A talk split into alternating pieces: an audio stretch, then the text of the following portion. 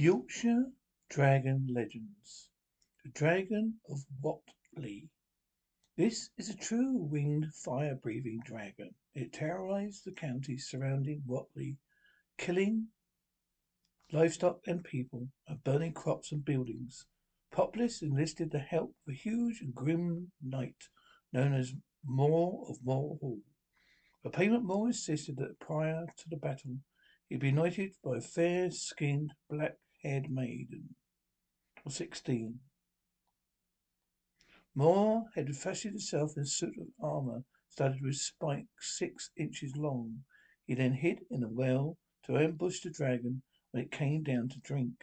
The fight lasted for two days and a night, with neither opponent being able to pierce the other's armor. The dragon seized More, intent on hurtling him into the air like a rag doll. When More saw the beast's vulnerable spot, delivered a fatal kick with a spiked boot. And Unromantically, the one vulnerable and unpierced part turned out to be the dragon's anus. Legend was recorded in a light-hearted ballad dated from 1699. Some say the whole tale is a satire based on a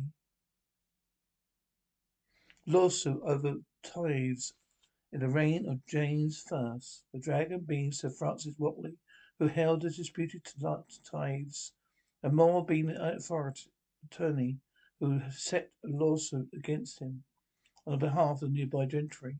The spiked armor being a document full of names and seals of men pledged to oppose Wortley. However, several motifs in the tale, such as the spiked armor, well, that almost invulnerable dragon argued that 1699 poem was adapted far more ancient legend. What it seems, may have once have had a very real dragon. The Dragon of Filey. The hero of this tale is not a dragon, a wizard or a lord, but a henpecked meek little tailor named Billy Biter. Whilst walking walk along among along walking along the cliffs one misty morning, he tumbled into the ravine that again turned out to be their lair. The true heroic type dragon. Dragon was about to devour him when Billy offered him the park the parkin, Yorkshire delicacy, somewhat akin to a cross between treacle tart and gingerbread man. He'd been carrying.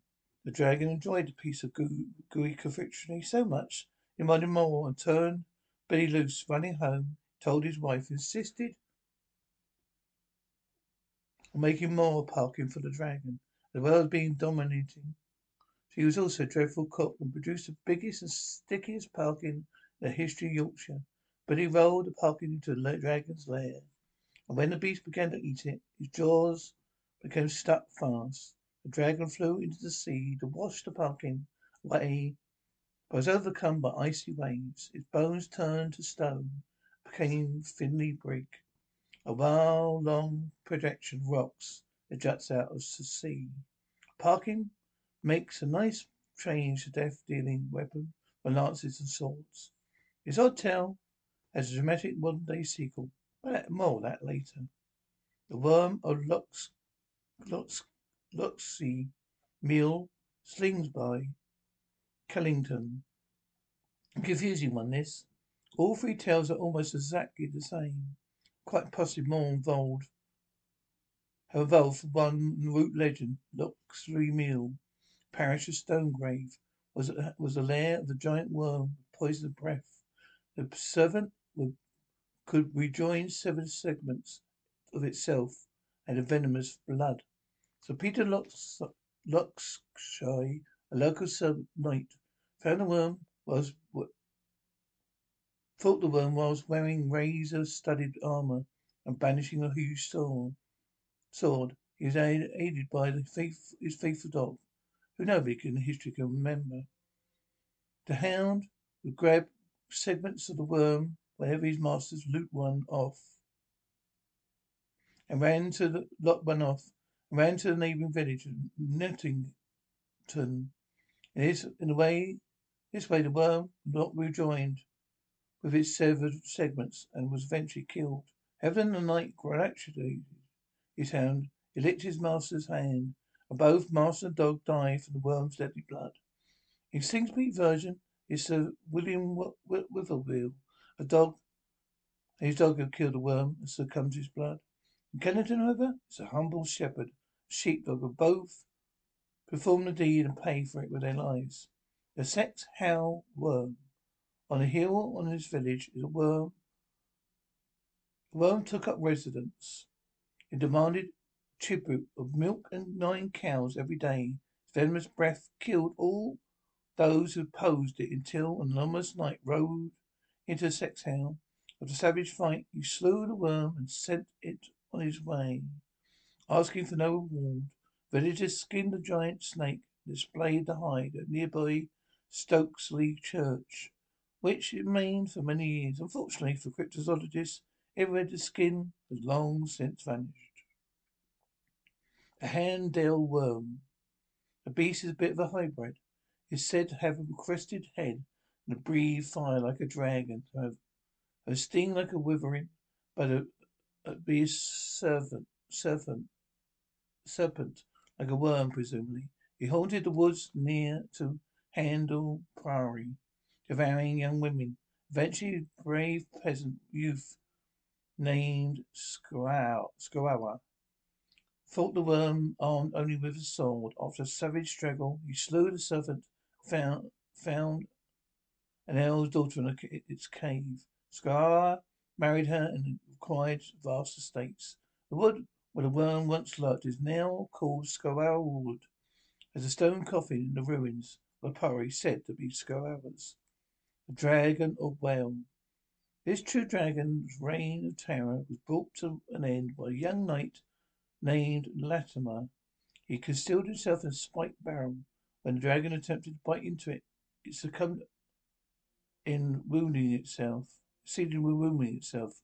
Once it significantly wounded, he emerged and finished the horror off.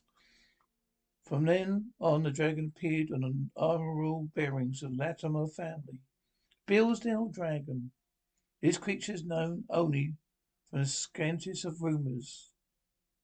The tremendous barrel known as Drake's Heel is reputed to contain treasures guarded by the dragon, which is presumably still in residence. Sightings of land dragons are rare today, though they persist in parts of Asia, Asia and Africa such as the flying snakes reported from Libya. Sea dragons. Dragon-like creatures are, however, still around the coast of Britain, and some have been vis- visited Yorkshire. First and most dramatic encounter took place on the 28th of February 1944 at Filey Brigg. Fishermen have been reporting seeing a strange creature between Scarborough and Flamborough Head about from a, from a distance of about three miles. On a dark, moonless night, the 28th, Coast Guard Wilkinson Herbert was wandering along the brig when, in his own words, suddenly I heard a growling like a dozen dogs ahead. Walking nearer, I switched on my torch and was confronted by a huge neck six yards ahead of me, rearing up three feet high. The head was a startling sight. Huge tortoise-like tortoise eyes glaring at me like saucers. Creature's mouth would be foot wide. The creature's neck would be a yard around. Much as startled as I was, shining my torch along the ground, I saw a body about thirty feet long. I thought this no place for me, and from a distance I threw stones at the creature. It moved away, growling fiercely. I saw that the huge black body had two lumps on it, a four short legs with huge flippers on them. It could not see any tail. Could not see any tail. Moved quickly, rolling from side to side, and went into the sea. His most gruesome and thrilling experience. I have seen big animals abroad, but nothing like this. Miss Herbert report remains one of the most spectacular on record anywhere in the world. In 1938, Miss Joan Botherkist saw a sea dragon off East Lingdon, Lincolnton in North Yorkshire. I was looking out to the sea from the beach. She suddenly saw a huge creature rise. It was green in colour with a flat head, protruding eyes, and a long, flat mouth, which opened and shut as it breathed its great length and moved along the hump guide. The beast is only ninety meters away and died when she called to another person. People. Miss Belfast was teased by friends and kept quiet about the story till 1961 when the BBC broadcast a radio program about sea monsters. In August 1945, Mr. B. M. Ballas of Spitesbury and some friends of his saw a monster. He was sitting on the edge of the low mud cliffs at Helston between Hornsea and Withernsea. A creature with head, four or five round humps, each leaving a wake. He was moving rapidly but quite silently along the shore north westwards in the face of a northerly wind. Nobody time believed or report. We were convinced we saw something. This came courtesy of Richard Freeman. Thank you, Richard.